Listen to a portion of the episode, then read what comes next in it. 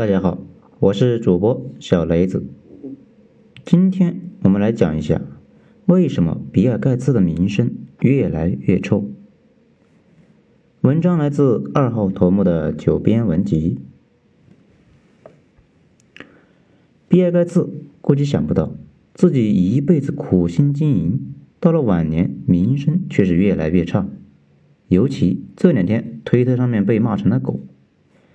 除了亿万富翁、慈善家和 Windows 的爹这之类的头衔，这几年慢慢的背上了人口侵袭主义者之类的奇怪名声。尤其是这次疫情，更是雪上加霜。如果不出意外，接下来的日子，比尔盖茨的名声应该是越来越差。倒不是他真的做错了什么，只是他做的那些事情名声越来越差。比尔盖茨长期忙乎优生学，而优生学这玩意呢，这些年慢慢的变臭了。所以，我们首先要解释第一个问题：优生学是什么？它又是哪来的？这玩意出现的很早，而且是一脉相承。最早欧洲人踏足美洲的时候，看着上边衣不遮体的土著，瞬间就产生了一种“这些人是不是人”这么个疑问。后来，教廷还专门就这个问题进行了深入的探讨。教皇宅心仁厚，寻思了半晌，啊，最后说：“姑且算人吧。”教皇是这么说的，但是欧洲人可不是这么想的。一方面，他们发自内心的看着那些土著不像人；另一方面，如果太把他们当成人，很多种族灭绝式的行动就没法操作。军事长官也没法向士兵宣传那些人不是人的观念。那你可能就要纳闷了：欧洲人出去殖民不是赚钱的吗？为啥还要搞种族灭绝呢？他们是施虐狂？这倒不是。不过种族灭绝也不可避免。举个例子你就知道了。欧洲人在南美发现了大量的金银矿，但土著占的那块银矿地。说那块地有他们的祖先的灵魂，他们绝不离开，也不谈判和交易。那作为指挥官，你该怎么办呢？如果咱们这样的社会主义四有青年碰上这种事情，可能说那你们不愿意就算了。但当时欧美向海外探险的冒险家们，那都是亡命之徒，到了海外那都是九死一生，往往还是借高利贷做海外冒险，哪有这么多道理可讲呢？挡他的财路，那不砍你，那简直就是天方夜谭。所以，欧洲在很长的一段时间内，军事长官一直向下边的人宣传土著不是人，好让大家放下包袱，轻装上阵，专心砍人。所以，这种单向的大屠杀从一五零零年一直持续到一八三零年左右，除了欧洲人带去的疾病杀死了一大堆的土著。不过，也让各种土著有了自然免疫的能力，剩下的那些人全靠砍。不只是美洲，大西洋上的岛屿什么的都发生了这类事情。除非屠杀土著无利可图，那些土著和殖民者才能够相安无事。就跟考拉和树懒似的，他们两个是巨难吃，皮子呢也卖不上什么钱，属于没什么用的动物，反而活得好好的。而同时期的鼬鼠皮，那之前呢，差点就被杀绝了。欧美这种长期不把人当人的看法，对他们产生了巨大的影响。他们一开始只是单纯的需要杀掉土著捞钱，后来为了追求内心的宁静，理论也出来了，从理论上证明，除白人之外，其他人不是人。再后来，觉得本国穷人也不是人，也该想办法灭掉。当然了，文明人那是不能直接砍，但是可以想想别的办法嘛。所以英国就在国内搞集中营，成功消灭了一批。而马尔萨斯和李嘉图两个好基友，就是这项政策的提倡者和支持者。十九世纪末，欧洲发生了一件大事，也就是工业革命。工业革命之后，欧洲跟其他地方的距离迅速拉大。欧洲人看世界以外的人，就跟我们看猴似的。于是，他们在原有的观念基础上面加了些东西，深入思考了为什么全世界除了白人，其他人都那么落后，以及落后的原因。一方面认为其他国家的人脑子差、基因差，其实早时期的欧美人毫不掩饰这一点，不少欧美人到现在还持有这种观念。此外，还认为其他国家的人生的太多，掉进了马尔萨斯的陷阱，人口过多，超出了土地承受能力，大家一起受穷。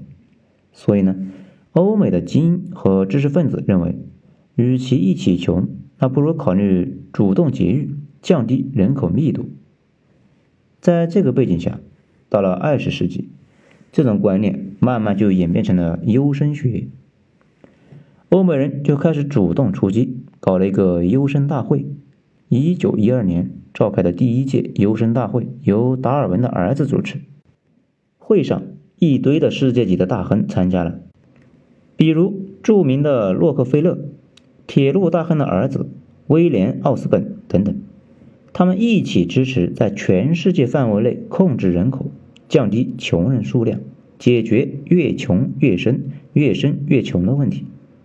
尤其要降低劣等人口，保持人口质量。当时美国富豪有个说法，说在自然界，动物如果突变出一个对种群不利的性状，比如某一头羚羊有精神病或者是先天残疾，它很快被狮子吃了，它的基因也就没了。但是人类社会不是这样的，这种差的基因不会被淘汰。最后，越来越多的人携带这种基因，导致种群的弱化。结论就是，既要让落后的地区少生孩子，也要提高孩子的质量，降低缺陷率。其中手段包括给有缺陷的人绝育等等。当然了，不少人建议，不只要在落后的国家操作，还要在欧美国内操作。其中搞这个玩意最积极的，还不是美国，是德国。德国批量处理了出生出来就有缺陷的婴儿，还用法律的形式规定对精神病人绝育，大规模处死了犹太人。因为德国人认为这些人属于劣等人，人类的杂草和不该出生的人。这里多说一句，纳粹处理犹太人的这件事情没法写，但清理有缺陷的人对精神病绝育这件事情的争议很大。有不少人认为纳粹做的是没问题，大家自己做判断吧。德国纳粹尤其是讨厌黑人，在法兰西战役的时候，德国人抓到一支几千人的法国外籍黑人部队，到处宣扬说法国战斗力弱，是因为部队里面大面积吸收了黑人。宣传完之后，就给黑人发了个铲子，让黑人挖个坑，然后就把他们全埋了。第二次世界大战结束后，纳粹这件事情被曝光。纳粹作为优生学最积极的参与者，把优生学这个词毁了。战后就不怎么提这件事情，转而提人口学或环境学。不过逻辑一直都差不多，就是要在第三世界降低人口数。讲到这里，大家可能也发现了，社会观念这个东西呢，会跟着时间变来变去。时代变了，观念也就跟着变。当年所有人都接受的观念，后来慢慢不接受了，也有可能再过一些年又接受了。比如古罗马时期对同性恋那就很宽容，当时还过同性恋节。后来罗马崩溃之后，同性恋这件事情就变成了毒神，要重点打击。当年圣殿骑士团被屠。有个罪名，就是说他们全是一帮同性恋。到了这几年，西方又开始变宽容了，不仅宽容，还激进。你不但不能反对，还得必须支持。支持的力度不大，那都过不了关。人口学和之前的优生学是差不多，依旧是主张继续在第三世界控制人口，不过温和一些。当时美国也推动韩国、日本。巴西和中国台湾等地区降低生育率，这个过程中，洛克菲勒家族的人超积极，他们家在长期的各种人口基金会里面担任要职，推动人口减少的事宜。此外，斯坦福大学那也是很积极，长期做理论方面的支持，认为如不控制人口，将导致全世界性的灾难。当然了，这不是秘密组织的秘密宣言，大家去看上世纪重量级的一些作品。我现在说的这些内容，基本上都是原话表述，比如《生存之路》、我们被掠夺的星球、地球的极限、人口爆炸。增长的极限。那个时候，无论是富豪俱乐部，还是这种国际俱乐部，甚至联合国，基本都持有这种想法。美国一直拨款帮助第三世界节育，并且培育人口方面学的专家，送到各国担任要职，推动各国呢实施人口控制。在这些人和组织的不懈努力之下，发展中国家纷纷开始控制人口的政策。说到这里，那你可能就纳闷了，你讲了这么多，那比尔盖茨在哪呢？比尔盖茨就是积极推动全世界少生优生的重要人物，他们基金会在这方面非常积极，花了不少的钱，也出了不少的力。但问题就在于，随着时间的发展，人口学本身就受到了强烈的质疑，他们这些人的名声也一起就跟着臭了。人口学的巅峰是在上世纪七八十年代，全世界主要国家都在开始控制人口。不过，也就在那个时候，有人提出，发展和城市化是最好的避孕药，主张不要干预生育，容易出问题。一开始大家都没有注意，而且也非常认同国际上的关于人口学的相关理论，非常积极的搞节育。直到前些年，突然发现不对。有问题。大概在二零一零年左右，全世界主流大国，当然除了印度这样的南亚大国啊，都发现自己的人口结构出了问题，基本都是老年化严重，小孩和年轻人补充不上，将来有经济失去活力的可能性。这下啊，大家就急眼了，观念呢就开始有了一百八十度的大转弯。你注意一下。我们小时候那会儿，电视上经常提人口太多的事情，你看现在还提吗？欧美呢也一样，德国那些的国家，现在因为人口不足，都要从好基友穆斯林那里面引进人口。其他的国家那就更是了。所以在这种情况下，你再聊人口控制，那不是给自己找不痛快吗？人口控制这件事情基本就不提倡了。既然不提倡了，那别的声音那就起来了，憋屈了几十年的反人口论者发动了反攻。我国易夫贤那就是其中之一，不止对人口理论提出了质疑，还开始反思之前的人口理论对各国造成的伤害。比如日本和韩国这两个国家的出生率跌到了一以下，这就什么意思呢？就是两口子结婚。必须得生出两个才能保持人口不变嘛？考虑到有夭折的风险，所以必须得生出两至三个左右来。这也就是说，十个家庭得生出二三个娃才行。如果低于这个数，人口那就是萎缩的。日韩都是每一代人就少一半，惨不忍睹啊！而且奇怪的是，中日韩三国在美国定居的那些人也不愿意生。亚裔在美国那也是低出生率的人种，搞成现在这样，主要的原因当然是跟高度城市化有关。但这两国都没少抱怨前期被忽悠，不只是韩国、日本，美国自己也出事了。一般我们说美国的人口结构很健康，但那是宏观健康。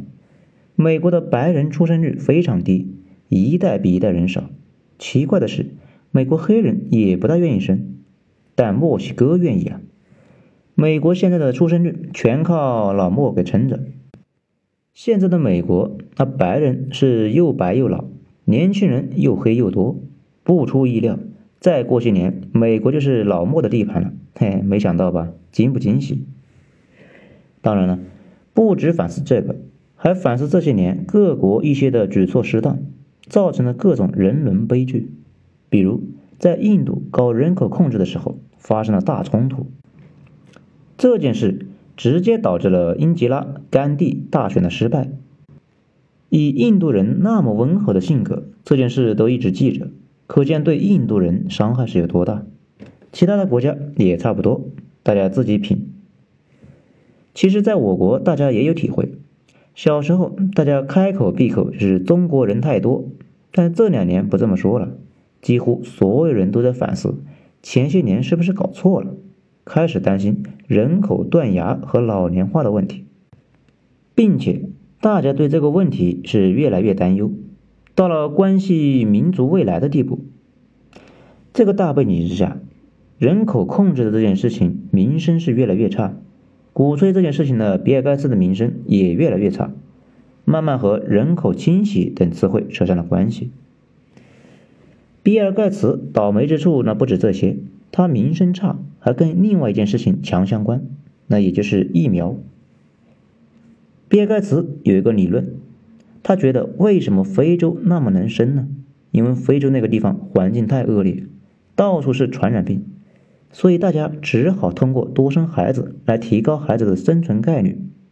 比如，孩子存活率百分之五十，非洲老百姓就会至少生两个才能保住一个。这种观念后来就形成了文化观念，大家能多生就多生。以出生率来对抗残酷的自然界。盖茨认为，只要在非洲推广疫苗，提高单个孩子的生存率，就没必要生那么多了。这样，非洲的人口就降了下来。就这样，比尔盖茨有了一个通过疫苗降低人口的说法，听起来就很反动。而且，盖茨的前家庭医生说，他不让自己的小孩打疫苗。你天天喊着要给别人打疫苗，自己家却不接种，是不是有问题？然后比尔盖茨就得了个名号“疫苗灭霸”。不仅如此，美国新闻上说，盖茨支持了一项麻省理工的微缩芯片研究，就是可以把纳米芯片做成液态，像疫苗一样给大家注射进去，到时候可以让世界疫苗组织的人给老百姓注射下去。世界疫苗组织就是比尔盖茨基金会赞助的，很顺利的，比尔盖茨同学升级成了电子疫苗灭霸。美国老百姓的请愿书要抵制这玩意啊，煞有其事。比尔盖茨想解释来着，但没人听。说到这里，大家就可能有点奇怪，他的基金会不是一直在做慈善吗？为什么公信力会这么差呢？这也跟中美的文化差别有关系。我们之前讲过，中国老百姓还比较单纯，听说裸捐什么的会肃然起敬。美国人听说之后，基本的反应就是：我呸！真要有良心，把税交了不好吗？为啥搞基金会？你们心里没点逼数？看看，都是一帮油盐不进的老百姓。我们上面讲过，基金会可能是做实事的，但绝大部分是为了避税。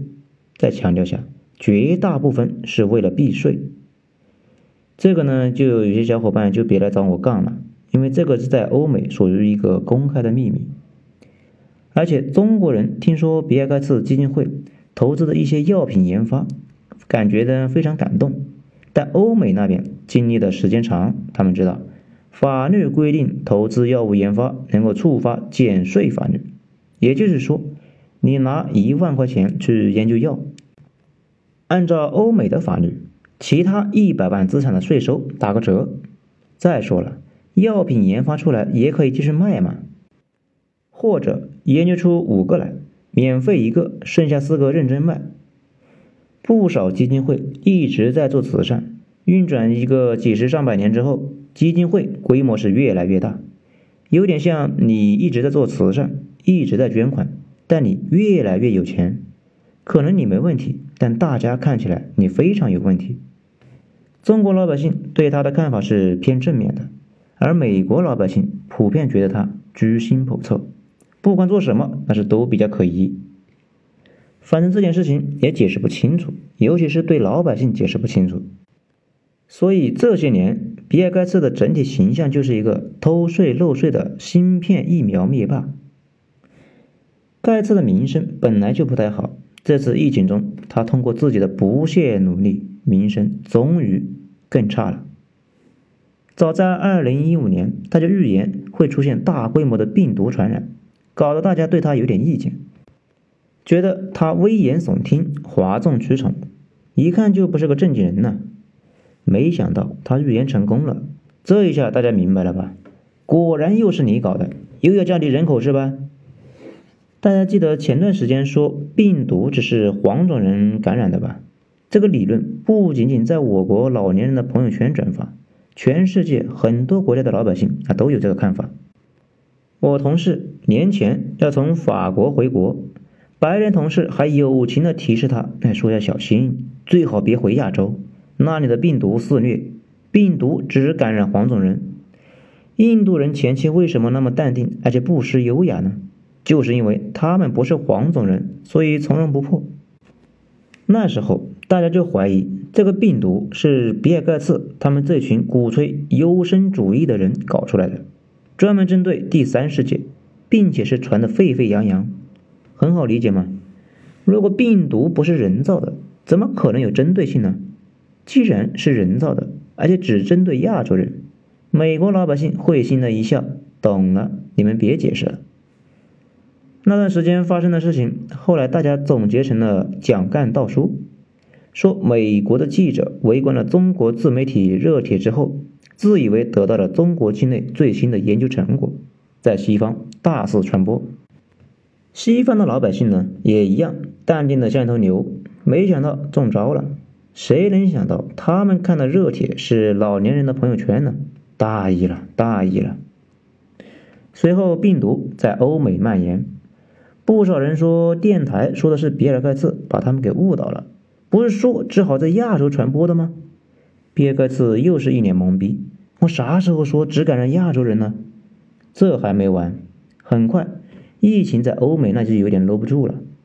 本来就有疫苗灭霸之称的盖茨同学又忍不住跳了出来，所有言论无一例外全部击中了美国老百姓对他的怀疑，比如他要研究疫苗。投资了好几个亿，而且说要强制给美国人民打疫苗，立刻就有不少人就不高兴了，因为他们既讨厌强制，又讨厌疫苗。比尔盖茨简直是故意针对他们。美国人说：“疫苗灭霸同志，你的狐狸尾巴果然露出来了。”盖茨说：“中国做得很好，是全世界的楷模，我们要学习中国，而美国不要各州玩各玩各的。”要学习中国，全民戴口罩，搞全面停摆，预计要到明年秋天才安全。哎，美国人就说：“你竟然夸中国，还要搞垮经济，搞垮经济对你有什么好处啊？你小子是不是要把财产转到中国去？是不是被达里欧和苏世民给带坏了？”这是最近美国那边辩论的很凶的一个问题，不少人着急复工，包括川普，股票好不容易就有点回头。必须得稳住，如果稳不住，说不定又开始跌了，那真没招了。可是以盖茨为代表的这群人强力推动美国全境停摆，以对抗疫情，双方那是火花四溅。而且川总又指责了 WHO，要求 WHO 对此次美国的疫情负责。美国那边保守派的媒体立刻就闻风而动，说盖茨是 WHO 的第二大金主。一直在影响 WHO 的决策。我看美国新闻，感觉盖茨跟特朗普的关系应该是非常好。好几次特朗普明显是在针对盖茨，而且美国的新闻产业极度分裂。比如 FOX，那就是特朗普的铁粉；CNN 就是民主党的宣传机器。攻击盖茨最厉害的就是 FOX。到如今，盖茨同学的形象就是像封面的那幅画一样。图中把这次疫情说成是盖茨同学的阴谋，并且总共分为了六步：第一，制造恐慌；第二，信息管制；第三，全境管理，并且保持社交隔离；第四，煽动大家仇恨特朗普。看到这里面。感觉这是特朗普自己画的。第五，全面宵禁，并且设置检查点。第六，六六六六六，强制给大家注射疫苗。把这件事情呢从头到尾撸了一遍，不知道大家是不是有跟我相同的感受？盖茨同学是真的闲，你管那些破事干嘛？安安静静的做个有钱人不好吗？找个村里面躲起来，就跟其他有钱人一样，他不香吗？如果实在太闲，那就写写日记嘛。盖茨同学的路子那么野，又有无数的朋友，把每天听到的汇总下，搞一个美国风尘日记，他不是很适合那种退休的老同志吗？干嘛跑出来管这些破事？费力不讨好，人见人恨。而且这个世界对做事的人向来都非常苛刻，你做对了，大家不一定感激，毕竟谁知道你安了什么坏心眼？如果你没做对，那你完了，居心叵测，暴露无遗，果然不是什么好东西。比尔盖茨现在就处在这么一个尴尬的位置，他现在不管说啥干啥，大家都觉得他别有企图。他又证明不了自己的清白。事实上，如果一个人陷入了需要自我解释的困境，他就永远解释不清楚。这好像是全球性的问题，大家对做事的人太苛刻，对嘴炮又太宽容。毕竟批评又容易又廉价，还不用承担责任。此外，大家也看出来了吧？社会观念这个玩意一直都是变来变去的，比如人口学。疫苗、同性恋等话题，每隔一些年可能就完全变样了。